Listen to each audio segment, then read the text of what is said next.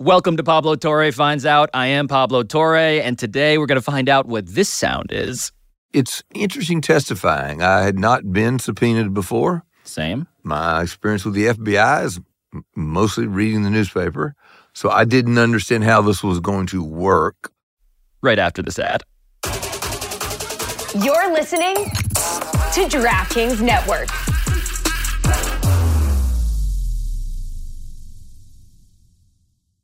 Everyone is talking about magnesium. It's all you hear about. But why? What do we know about magnesium? Well, magnesium is the number one mineral that 75% of Americans are deficient in. If you are a woman over 35, magnesium will help you rediscover balance, energy, and vitality. Magnesium supports more than 300 enzymatic reactions in your body, including those involved in hormonal balance. From functional medicine doctors to mental well being and female hormone experts, we all know that magnesium is the one mineral to improve all aspects of well being and health. But which one? Magnesium Breakthrough from Bioptimizers, the trusted choice recommended by leading experts with seven best absorbed forms of magnesium to ensure your body receives the support it needs for overall well being. Go to bioptimizers.com slash balance today and use code BALANCE10 for 10% off. Support your journey to wellness at B-I-O-P-T-I-M-I-Z-E-R-S dot com forward slash balance. Magnesium Breakthrough from Bioptimizers, your foundation to optimal health and vitality.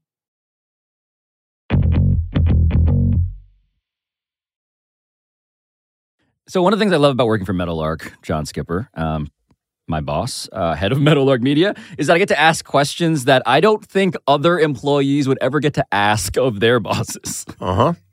and so I want to begin um, this episode, which I've been really dying to do with you. Um, thank you for being here. I'm happy to be here. Um, with this question Do you remember where you were when you got subpoenaed by federal prosecutors? What I remember is that my son Clay called me and said, Gee, Dad, the FBI came to your door. They left you a subpoena. Are you in trouble? Um, I did not know whether I was in trouble or not. Of course, I was not. No, John was not in trouble. Just want to clarify that here. But he was becoming this character in a global multi year legal drama that was centered around the biggest international sports organization on the entire planet. An organization known as FIFA.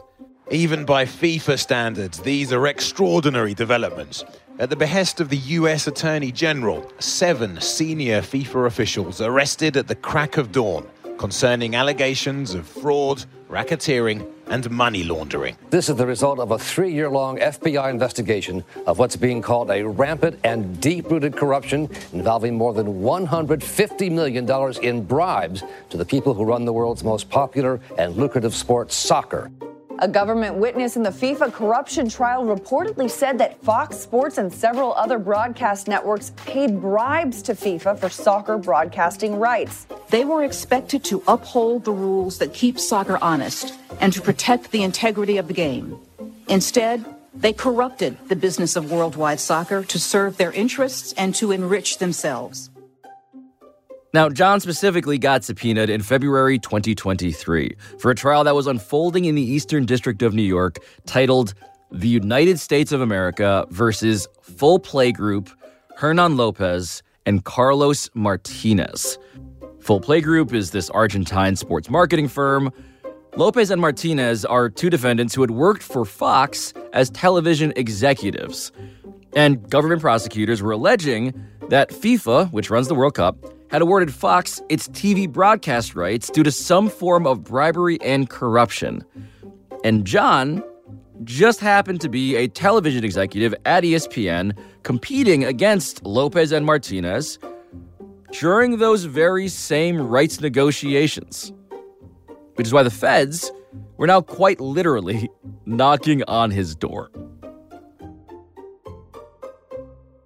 They were trying to decide whether the behavior of the defendants was, in fact, uh, illegal um, in their interactions with FIFA for the acquiring of World Cup rights for Fox for the rights in the 18, which was in Russia, Yep. and the 22 World Cup, which was in Qatar.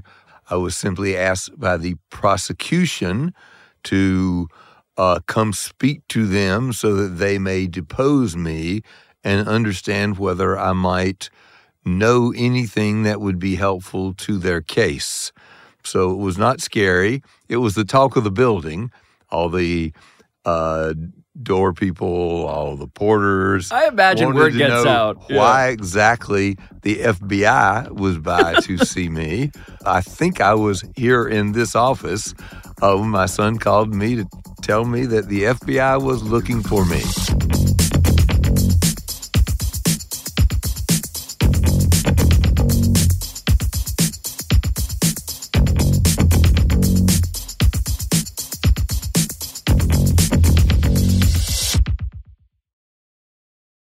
The NBA playoffs are heating up, and so is the action at DraftKings Sportsbook, an official sports betting partner of the NBA. With same game parlays, live betting, odds boosts, and so much more, do not miss out as the NBA postseason winds down. The first round is over, and the action is really starting to heat up, even though Miami has already been eliminated and the Suns got swept. May have heard of that. And who doesn't have fun betting on one of the stars of the game to get a triple double in this high scoring modern NBA? If you're new to DraftKings, you got to check this out. New customers bet five bucks to get 150 in bonus bets instantly. So download the DraftKings Sportsbook app now and use code Pablo. That's code Pablo for new customers to get 150 in bonus bets when you bet just five bucks only on DraftKings. The crown is yours. Gambling problem? Call 1-800-GAMBLER or in West Virginia, visit www.100gambler.net. In New York, call 8778-HOPE-NY or text HOPE-NY. In Connecticut, help is available for problem gambling. Call 888-789-7777 or visit ccpg.org. Please play responsibly. On behalf of Boot Hill Casino and Resort in Kansas. 21 plus age varies by jurisdiction. Void in Ontario. Bonus bets expire 168 hours after issuance. See dkng.co slash bball for eligibility and deposit restrictions, terms, and responsible gaming resources.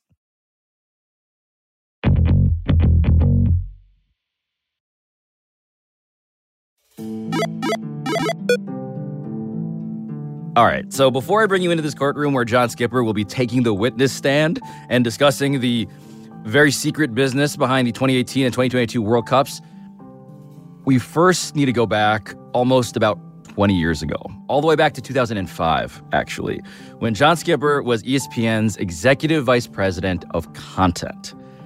Because this was the year when John personally attempted to start doing business with the infamous president of FIFA, a man named Sepp Blatter.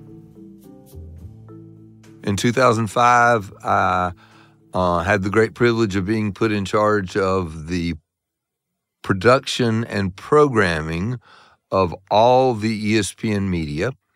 Um, one of the first things I said I wanted to do was to acquire the World Cup rights. The World Cup rights had never been purchased by ESPN. FIFA decided, oh, we're going to sell the rights in 2010 and 2014, and it's time for somebody in the United States to pay for them. At some point, a predecessor of mine at ESPN had decided we're not going to bid. Not it's not worth having. Mm. Uh, I believed it was the most popular sport in the world. I believed it belonged on ESPN in the United States, that ESPN could grow it the best.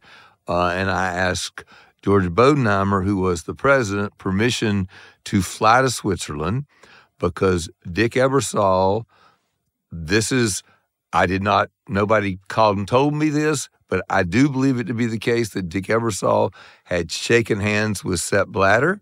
This is Dick Ebersol, the legendary head of NBC Sports. the legendary head of NBC Sports, who apparently believed that shaking Sepp Blatter's hand actually had some meaning other than your chance to get a little bit of sort of Swiss perspiration on you. Yeah. Sepp returned to his executive committee and said, Good news, we're going to get paid for um, the uh, World Cup rights in 10 and 14.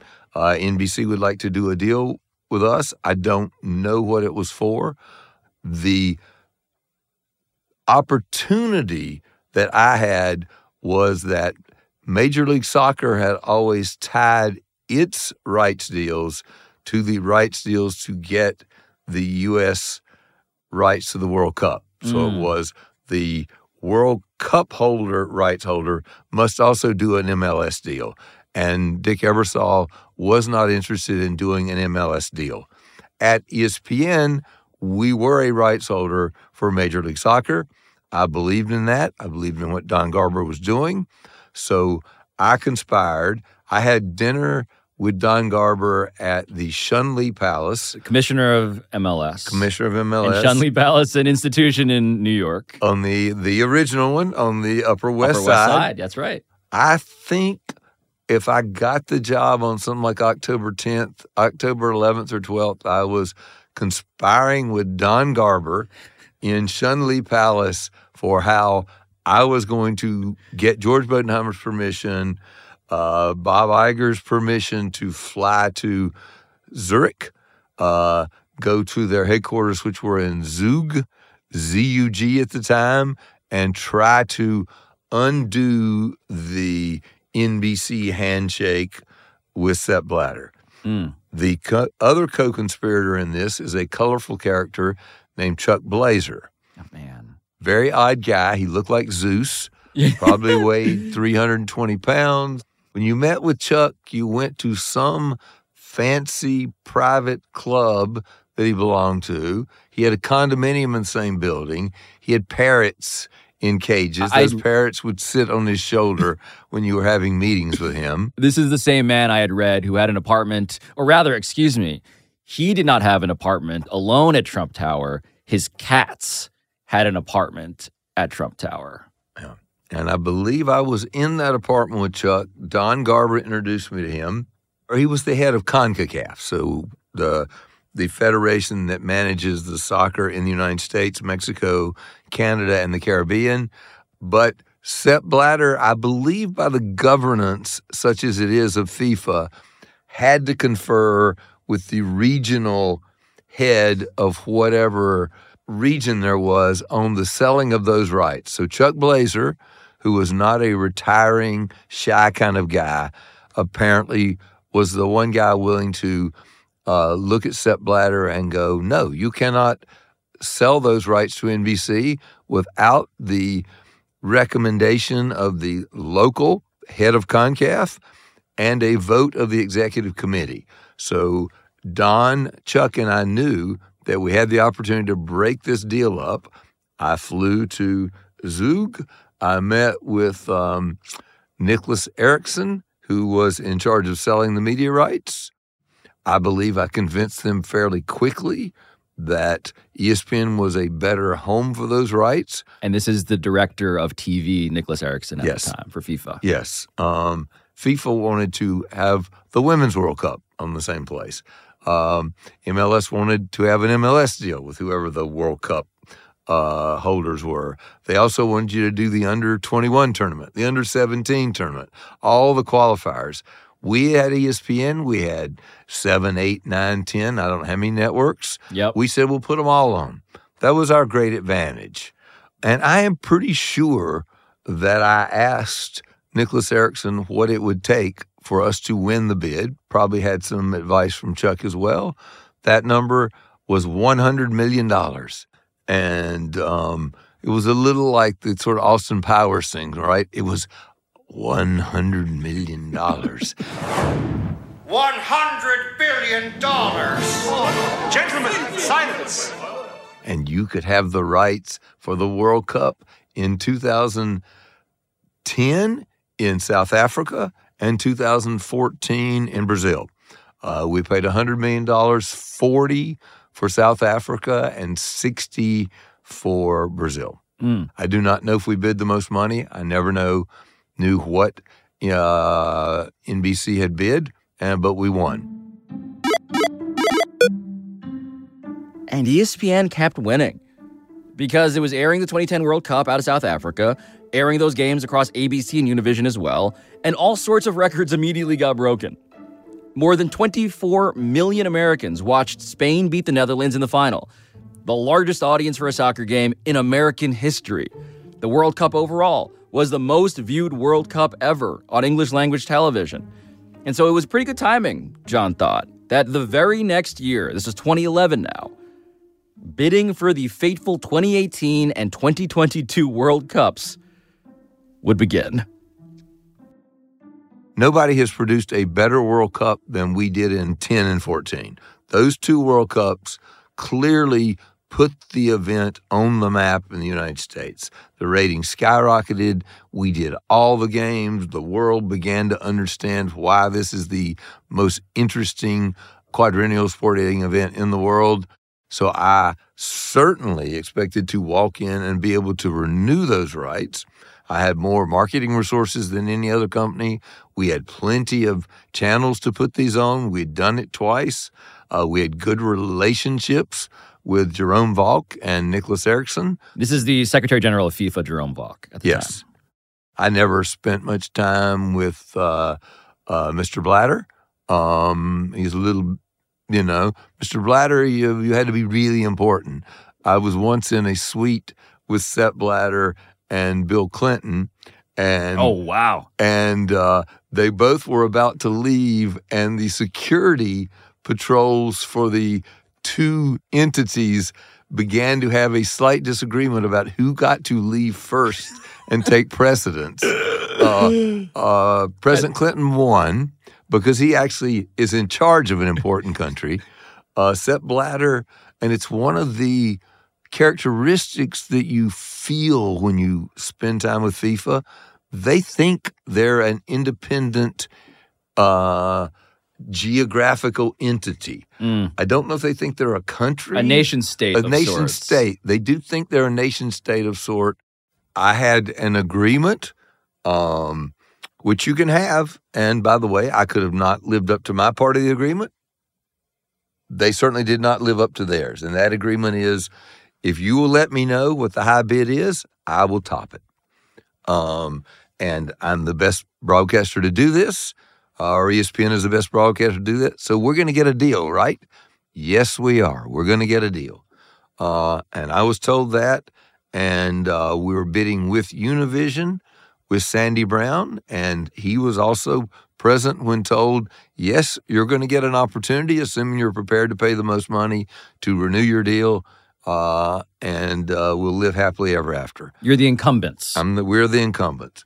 We arrive at a lunch on the day the bids are to be put in, only to be told by, by the way, Jerome Valcke didn't even have the courage to look me in the face and tell me. I said, Jerome, I'm just making sure that the deal that you and I agreed on is still in effect. And Jerome looked at Niclas Ericson and said, Nicholas, please, please tell John what what we're going to have to do here. Mm. He did not would not even say it himself. He had poor Niclas Ericson, uh, his understudy, who had to say to me, "John, we have had so much scrutiny uh, that we have to play this by the book." Meaning that the verbal agreement, that understanding that you guys had had, it was going to be superseded by the most straightforward by the book proceeding because of the scrutiny. Just going to open the envelopes and whoever has the high bid. We raised our bid. Uh, we did not raise it enough. I do not know if we had the high bid. I don't think we did, but we certainly were prepared to. Uh, and they chose not to take the high bid because, in a moment of conscience, which might be a singular event in the history of this organization, they decided we're going to have to play this one by the book. But just to be clear, extra clear here, what you went into this negotiation saying, as you had previously, and we've talked about this before on the show, um, you wanted to pay the most. I wanted to win. You wanted to I- win this, I- whatever it was, plus one is what you were willing to pay. Yes. And so, what you were uh, noticing quite inevitably was that you didn't get a chance to up your bid again. Uh, we did not. Now, I want to say there was a second round of bidding. We could have bid three times as much as the other person. I don't know what the other person bid, so I could not have calculated it. But theoretically, uh, would they have awarded it to us? I'll never know. What I know is they wanted to award it to Fox. So, as the person who was controlling the purse strings on behalf of ESPN for how much you wanted to put in, and this was your passion project, Right. what was your emotional reaction to learning that you were now shut out of the bid and you would not get the World Cup? I was uh, disappointed, but I was also angry. We didn't lose many bids at ESPN. When we did, I was always disappointed. This is the only time I ever felt like it's funny. I was not outfoxed here uh, in the sense that you would use little f. I was outfoxed with a big F. Yeah, and I and by the way, big F to them too. Yeah. Um, but uh, so I was angry. Do you remember now how you heard or where you were when you heard? Yeah, I remember exactly. I was asleep, uh, and I'd only been asleep, I think, about an hour, um, because um, I was with Scott Guglielmino. Oddly enough, we ran into Eric Shanks, who's a good guy. Who was uh, one of the heads of Fox Sports? Yep, uh, that night uh, at a bar. Um, I don't. I have no idea what he knew. If he knew what was going to happen, he didn't betray it. We had friendly uh, conversation. We we sort of chortled as we left, going, "Yeah, we we got this," because we thought with the new bid we had the high bid. We thought we were going to win. Scott Guglielmino called me. I was in a bit of a haze. That's most I'll say about it. We'd been out quite late, Mm-hmm. um, and uh, I was shocked. And it took me quite a while to get anyone to be willing to talk to me. Jerome Valcke um, avoided me. Niclas Ericson avoided me. They didn't have much to say. I do remember crossing the Triborough Bridge because while I had been flying home from Switzerland, Jerome Valcke had called, and I do recall raising my voice to him and expressing my displeasure as I'm crossing over the Triborough Bridge to go back into Manhattan. He he had nothing to say. I guess I give him credit for actually getting on the phone with me, uh, but I doubt he ever wanted to talk to me again, and I never wanted to talk to him again, and never did. if I never see him again, I'll be. It, it will be one of the things that goes into a positive column. Yes, the Triborough Bridge, um, in this case, ferrying you across a Rubicon. uh, was taking me across uh, the East Rubicon. And, uh, you know, at that point, I knew we weren't going to have the World Cup. See, it's the greatest disappointment uh, in a rights deal.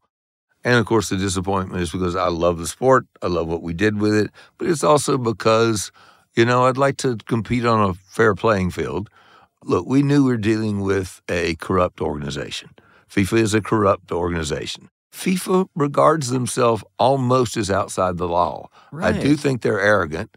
It's not clear what jur- what jurisdiction they happen to exist in. But they transcend borders and they sell people the thing that people across the planet want the most. Uh, yes, and I do remember when um, FIFA announced. I think at some point they had somewhere north of 1 billion, slightly south of two billion dollars in the bank.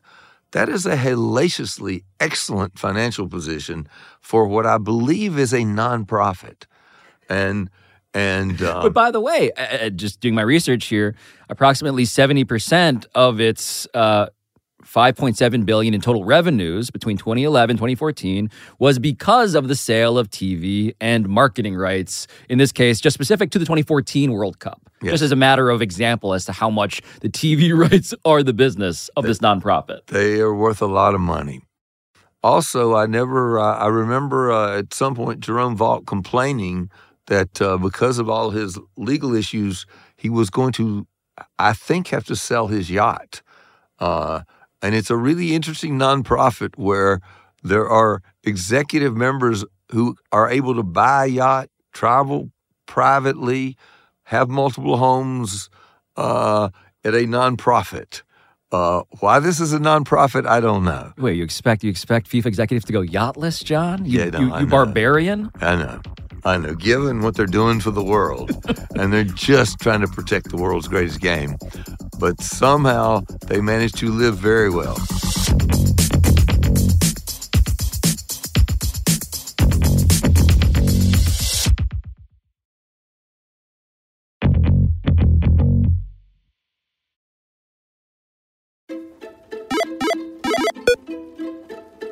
So, as shocking as it was for John Skipper to get the news that Fox had beaten ESPN for the rights to the 2018 World Cup, which would go to Russia, and the 2022 World Cup, which would go to Qatar, you should know also that after John heard the news that day, that was 2011, things really started getting wild.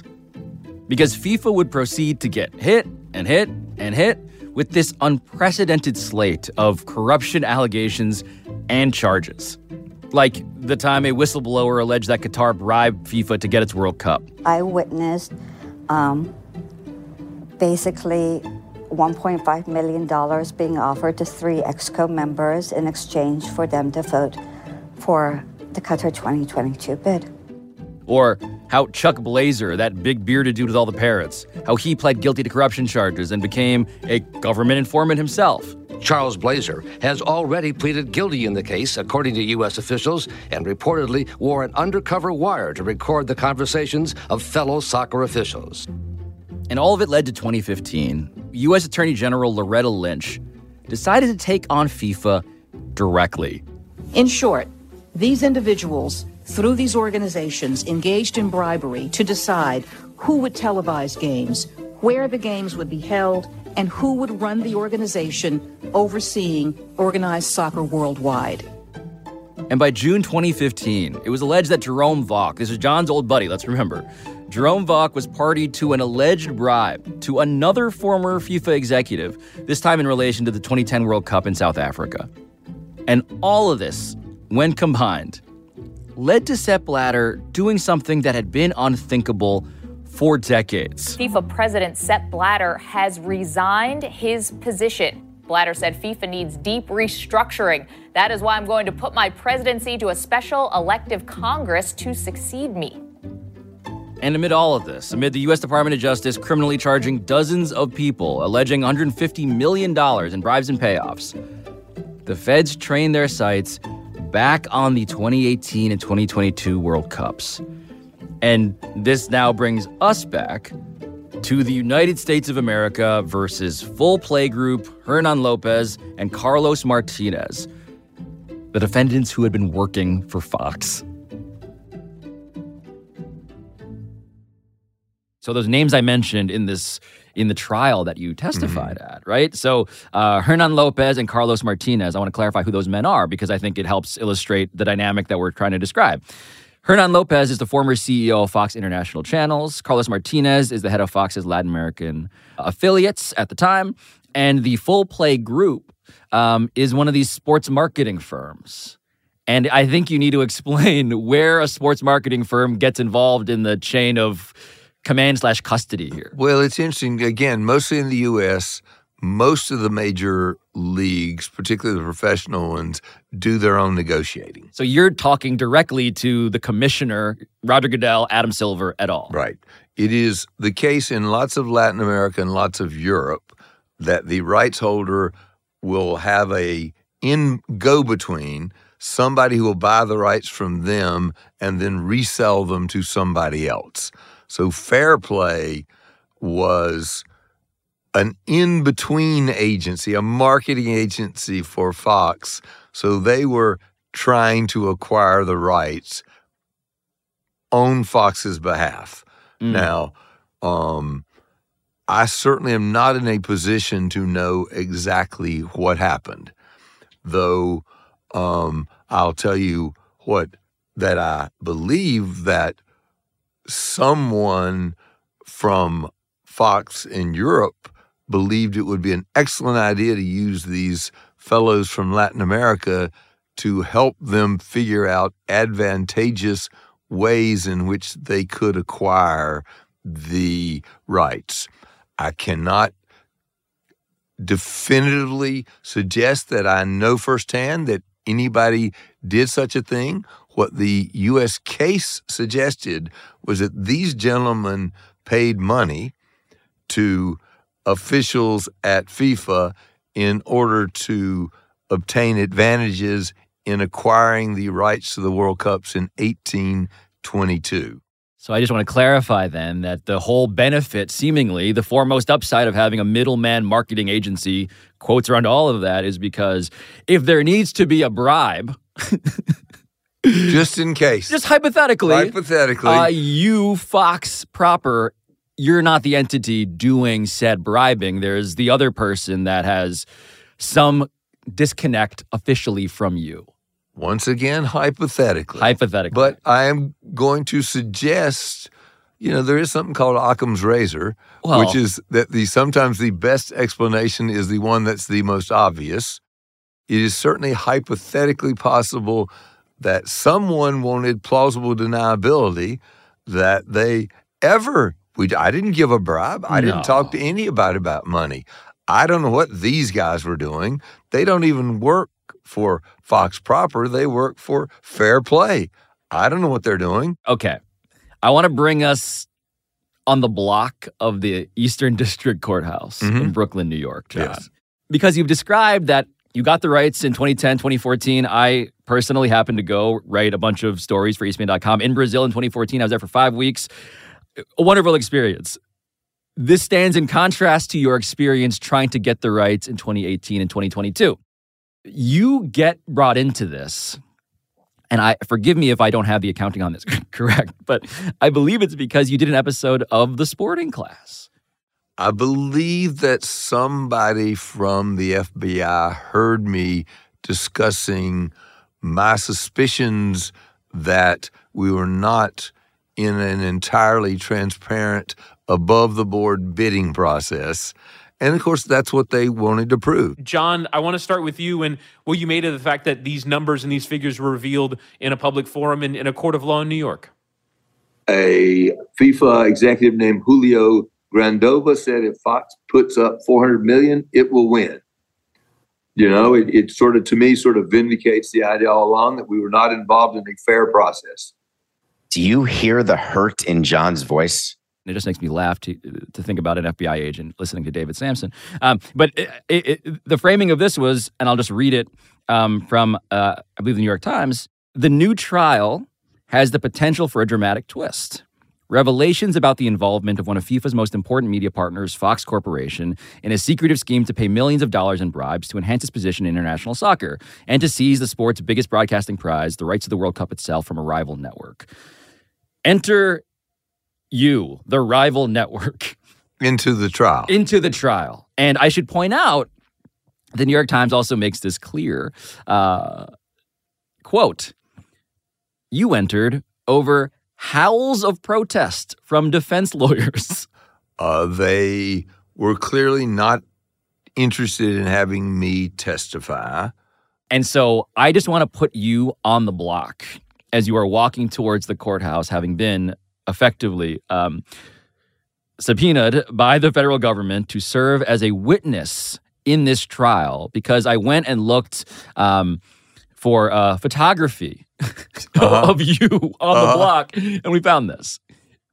For people who can't see you on uh, because they're listening to the podcast instead of watching on the YouTube or DraftKings Network channels, um, I don't know if I've seen a person who's happier, who's smilier about walking in to a deposition, to a uh, to a trial. No, no, I was uh I I was I was a willing witness. I do not, by the way, have any enough personal knowledge of uh, Carlos or the second defendant. yes, Hernan Lopez and Carlos Her- Martinez. Uh, uh, I do not have enough. I, I I had spoken to Mr. Martinez on the phone before. I'm not sure I'd ever spoken to Carlos before. I have no personal animosity against these guys. Did I believe strongly that it was a less than straightforward bidding process that I was involved in when I went to acquire the World Cup rights in 18 to 22?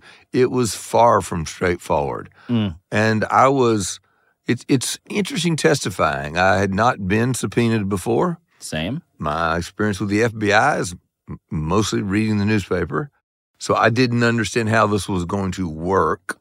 There were behind the scenes battles between the defense attorneys and the prosecuting attorneys over what I could be asked.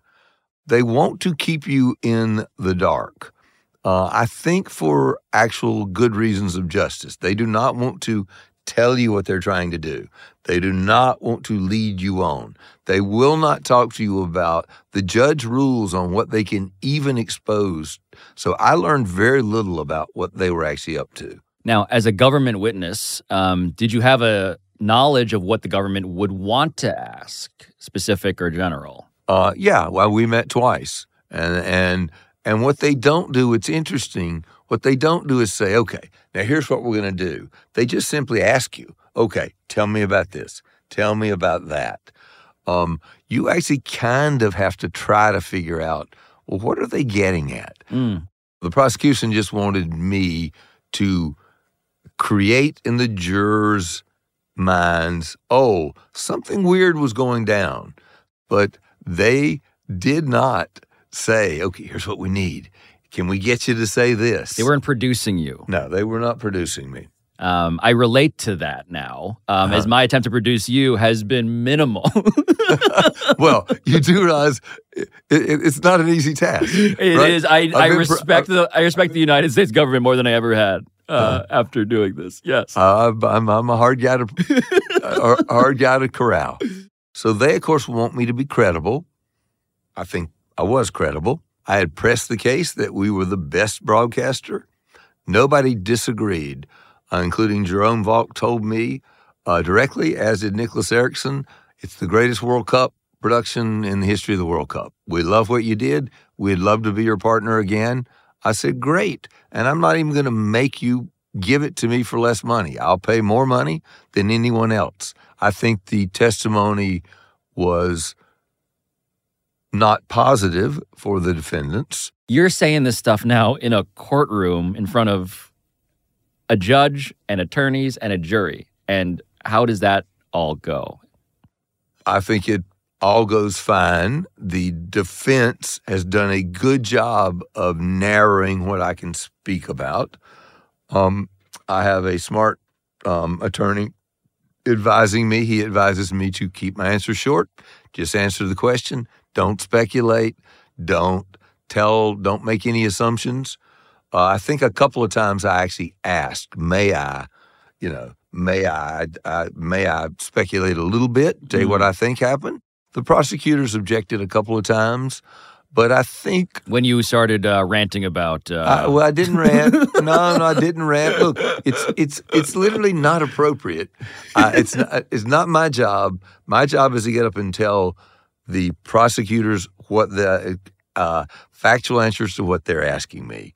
Uh, did I have the temptation? Did part of me Let me want get these takes off real quick. yeah, did, did part of me want to go, look, I know that some motherfuckers gave some money to somebody. I don't know who they are. You can't really do that. So I do think the prosecution's strategy was tell the facts, tell them quickly, and that's what I did. Now, I should point out that um, the prosecution's star witness is this guy named Alejandro Burzaco. And he's the former chief executive of the Argentine sports marketing firm, uh, Torneos. Um, he had pleaded guilty in that previous trial that I talked about before. Um, this is 2017 now, that uh, the, the, the first trial. And he decided since then to, to cooperate with the government. And what he was claiming in Nothing, nothing like a guilty conviction to Yeah, just- convince you that a little bit of state's evidence might it's it's like salve on a wound. Yeah, I, I, he now has an interest in justice, and he is Uh-huh. claiming that uh, again, the defendants in the trial that you testified in, Lopez and Martinez, helped cover up 3.7 million dollars in bribes by using a phony contract with a firm partially owned by Fox. So that answers allegedly the question of like, well, how much money was changing hands behind the scenes that John Skipper was not providing to grease those wheels? Apparently, it was almost four million dollars. How much time are you actually uh, on the stand for? I don't think I was on. I was on for probably 20, 25 minutes. I don't think they saw any place to go, right? I didn't really have a smoking gun where I could say, oh, yeah, I saw envelopes exchanged or I know what happened. All I could do is place some doubt in the jurors' minds.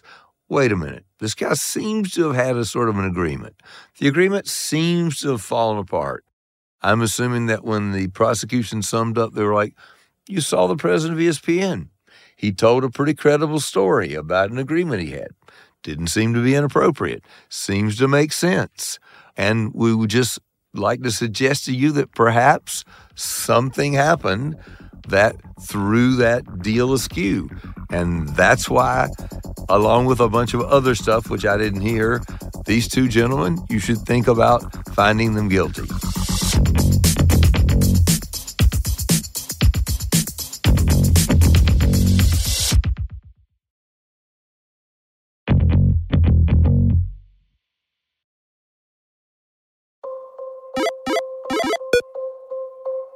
As for what happened to the defendants themselves, the gentlemen, um, as John called them, in this trial, Carlos Martinez got acquitted.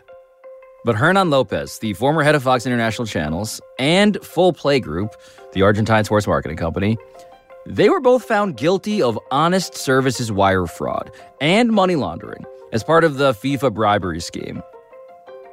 But then, months later, another kind of shocking thing happened because there was a totally unrelated Supreme Court decision which ruled that, quote, federal law governing honest services wire fraud did not cover foreign commercial bribery, end quote. Now, that's a bunch of legalese, obviously. Um, basically means that Hernan Lopez and Full Play Group's convictions got thrown out just a few months ago in September.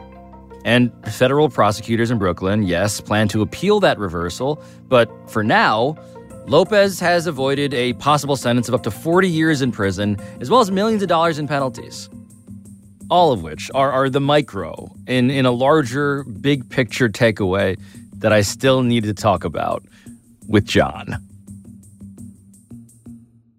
What seems to be most suspicious to me as a layperson is that you wanted to pay the most money to uh, an entity that was um, in the business of making the most money. Yep. And they said, not interested. Well, to be fair, I was willing to pay the most money officially. right? It's a key distinction that It's you're drawing now that I think about it. And none of the money that I paid or that ESPN paid, I should just be clear. yes. None of the money that ESPN was going to pay was going to go anywhere other than into the general FIFA coffers. Possibly there were some voters who went, well, if you take the money Fox is going to put in the in the coffers and you're going to take the check they just gave me, that's a higher bid. And by the way, people knew that the Walt Disney Company uh, would not participate in that. Uh, just would not. I do believe it is the case. Something, there were 23 executive committee me- members. I could be off by one or two, but something on the order of 14 of those 23 voters was at some point subpoenaed, uh, deposed, arrested, forced to resign. Um, there is every reason to be suspicious that I may not have had the high total amount of money at stake to do this. I simply was only paying for what it was legal to pay for. And so I'm just curious now about your sensory memory of where you were when you heard the outcome of this trial. Do you recall that with any clarity? Um, I think I read it in the paper. I think um, didn't make me jump up and down. I don't know these two guys well enough to wish them to go to jail. If Sepp Blatter had been on trial and uh, had been found guilty and was going to spend a little time in what my dad used to refer to as the Hooskow, um, I'm not quite sure what that means. I know, I know, I do know Not what sure they have the jail. Yeah, I'm I'm not- not sure if they have a Hooskow in Switzerland. I'm not sure. Uh, but uh, do I wish that he had suffered more uh, repercussions for what was clearly his uh, inappropriate behavior? I do. I think he managed to figure out how to slide away to one of the many uh, pleasure homes that he probably has and try to enjoy the rest of his life. Though I think he'll always be disappointed that he was ousted at uh, FIFA, and uh, um, I don't. I have a hard time working up much empathy. Well, you, I should say that um, beyond the nickname I've heard you use for Sepp Blatter, um, which is uh, S- septic bladder. septic bladder, which is a poetic one. Um, what was your sense of how much the head of FIFA, Sepp Blatter, cared about his primacy, his supremacy as the eighth head of this august organization? Well, I have a memory of the new headquarters of FIFA, which is actually in a windowless underground bunker like, uh, which feels very weird. It felt like being at Spectre in an early James Bond movie. Um, but, but there were seven portraits of the seven presidents before Sepp Blatter. There was a place that clearly was intended when he retired for his portrait. And I'll never forget thinking, there's no ninth place. So Sepp has built a specter like office, a huge, beautiful office in outside of Zurich. He has made sure he has his spot in the pantheon of great leaders at FIFA. I don't know where uh, uh, Gianni Infantino's portrait is going to go, though I may have missed something. There'll be a, maybe a whole new wall where he's the first one. I'm not positive he's distinguished himself by uh, peerless behavior either. Well, so Gianni Infantino, the successor, um, the formal successor to Sepp Blatter, the ninth head of FIFA.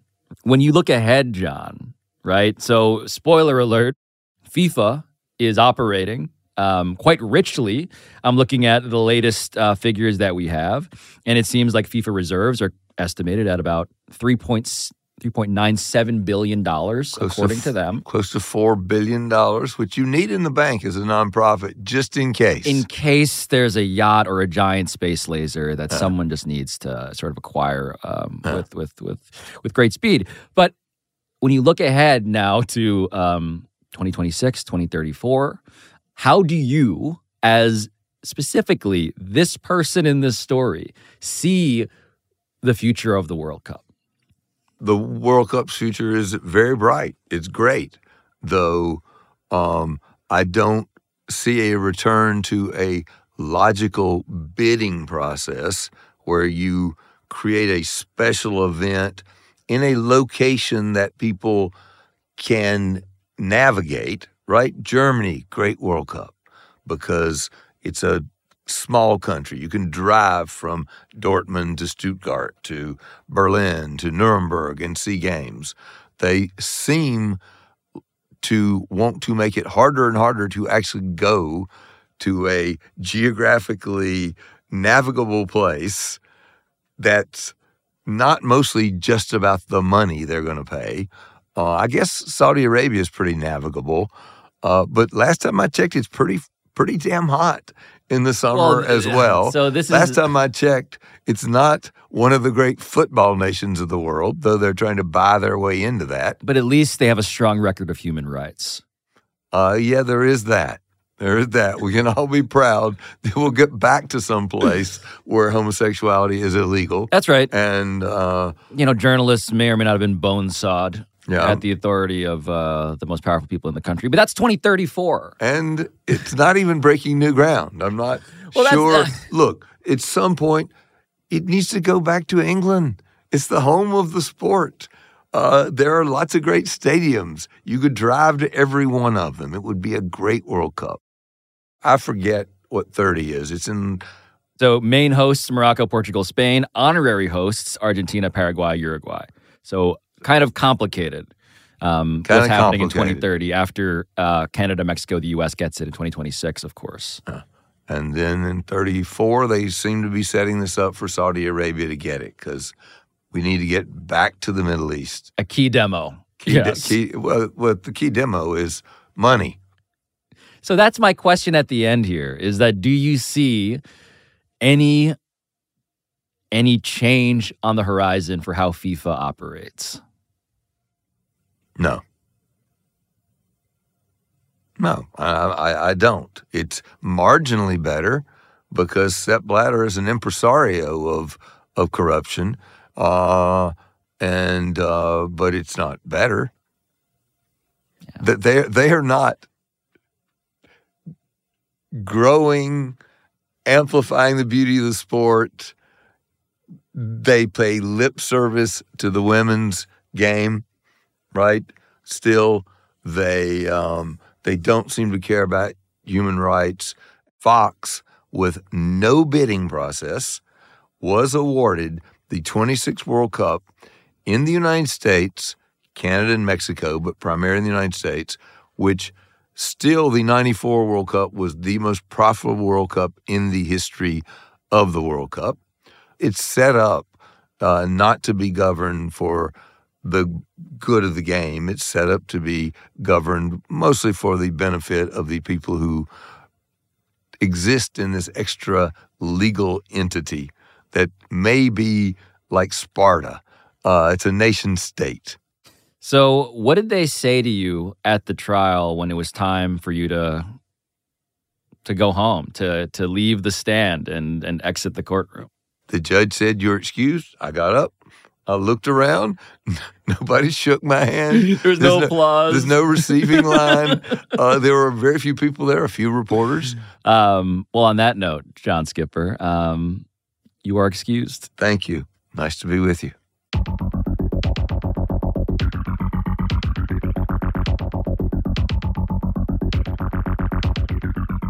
This has been Pablo Torre Finds Out, a Meadowlark Media production. And I'll talk to you next time.